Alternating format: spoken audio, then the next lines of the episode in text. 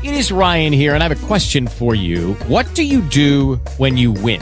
Like, are you a fist pumper? A woohooer, a hand clapper, a high fiver. I kind of like the high five, but if you want to hone in on those winning moves, check out Chumba Casino. At ChumbaCasino.com, choose from hundreds of social casino style games for your chance to redeem serious cash prizes. There are new game releases weekly, plus free daily bonuses. So don't wait. Start having the most fun ever at ChumbaCasino.com. No purchase necessary. VGW Group. Void were prohibited by law. See terms and conditions. 18 plus.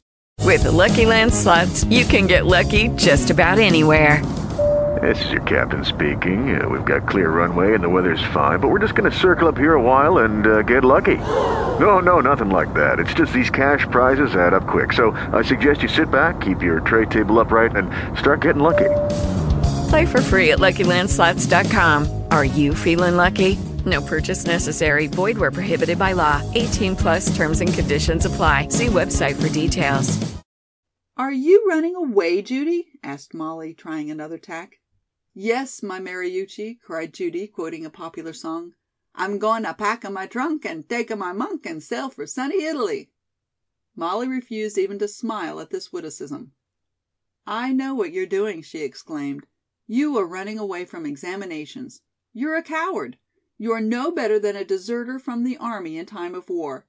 It's bad enough in time of peace, but just before the battle, I'm so ashamed and disappointed in you that I can hardly understand how I ever could have loved you so much.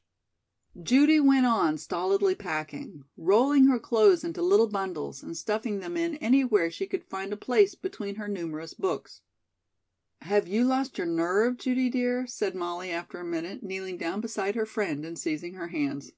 "I suppose so," said Judy, extricating her hands and speaking in a hard, strained voice in an effort to keep from breaking down. I'd rather not stay here and be disgraced by flunking. But there's another reason beside that, Molly. I know I look like a deserter and deserve to be shot, but there's another reason," she wailed. "There's another good reason." "Why, Judy dearest, what can it be?" asked Molly gently. "They're going to Italy," she burst out. "They're sailing on Monday. I got the letter today, and oh, I can't stand it. I can't endure it. They'll be in Sicily in a few weeks, and without me! Mama hates the cold. So do I. I'm numb now with it. Oh, Molly, they'll be sailing without me, and I want to go. You can't understand what the feeling is. There is something in me that is calling all the time, and I can't help hearing it and answering. In my mind I can live through every bit of the voyage. At first it's cold, bitter cold, and then after a few days we get into the Gulf Stream and gradually it grows warmer. Even in the winter time the air is soft and smells of the South. At last the Azores come, cunning little islands snuggling down out there in the Atlantic, and finally you see a long line of coast. It's Africa. Then Gibraltar and the Mediterranean.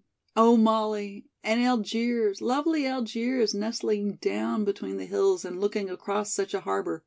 You can see the domes of the mosques as you sail in, and Arab boys come out in funny little boats and offer to row you to shore. It's delightfully warm and you smell flowers everywhere.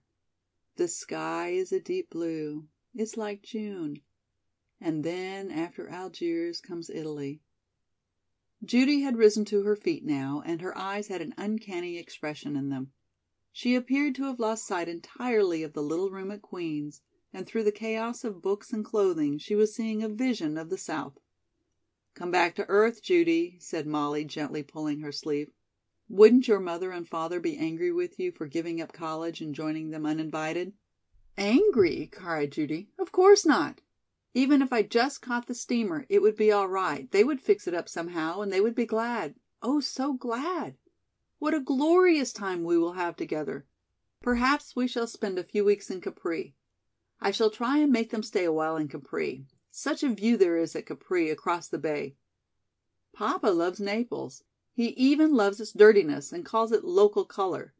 We'll have to stay there a week to satisfy him and then mamma will make us go to Ravello.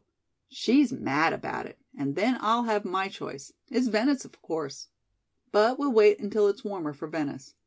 April is perfect there, and then Rome after Easter. Oh, Molly, Molly, help me pack. I'm off.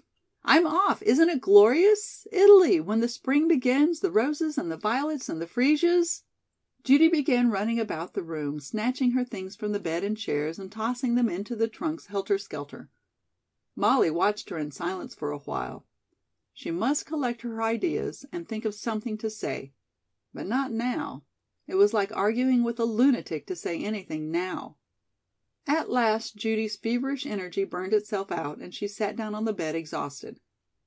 "So you're going to give up four splendid years at college and all the friends you've made, Nance and me and Margaret and Jessie, and nice old Sallie Marks and Mabel, all the fun and the jolly times, the delightful, glorious life we have here, and for what? For a three months' trip you have taken before and will take again often, no doubt. Just for three short, paltry little months' pleasure you're going to give up things that will be precious to you for the rest of your life. It's not only the book learning, it's the association and the friends." "I don't see why I should lose my friends," broke in Judy sullenly. "They'll never be the same again. They couldn't after such a disappointment as this. You see, you'll always be remembered as a coward who turned and ran when examinations came. You lost your nerve and dropped out and even pretty little Jessie has the courage to face it. Oh, Judy, but I'm disappointed in you. It's a hard blow to come now when we're all fighting to save ourselves and pull through safely. And you, one of the cleverest and brightest girls in the class. Don't tell me your father will be pleased. He'll be mortified, I'm certain of it. He's much too fine a man to admire a cowardly act, no matter whose act it is. You'll see. He'll be shocked and hurt.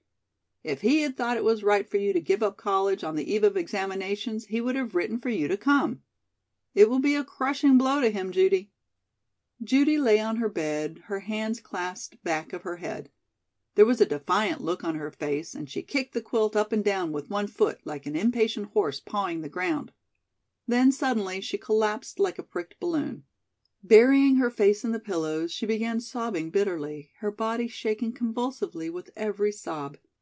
It was a terrible sight to see Judy cry, and Molly hoped she would be spared such another experience.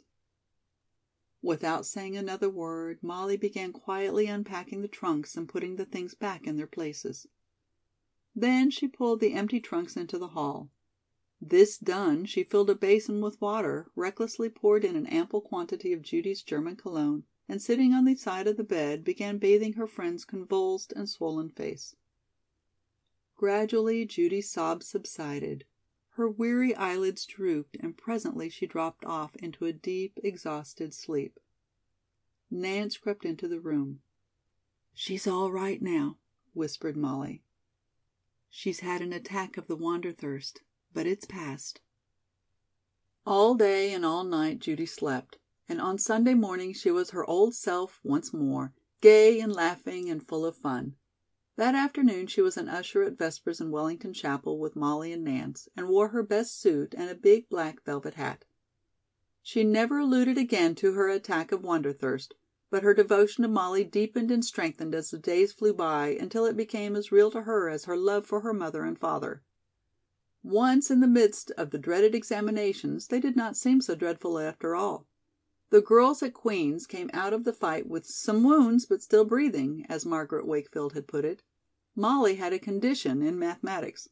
"I got it because I expected it," she said.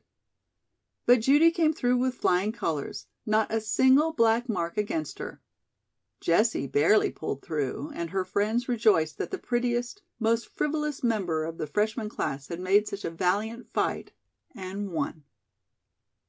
CHAPTER XXIII.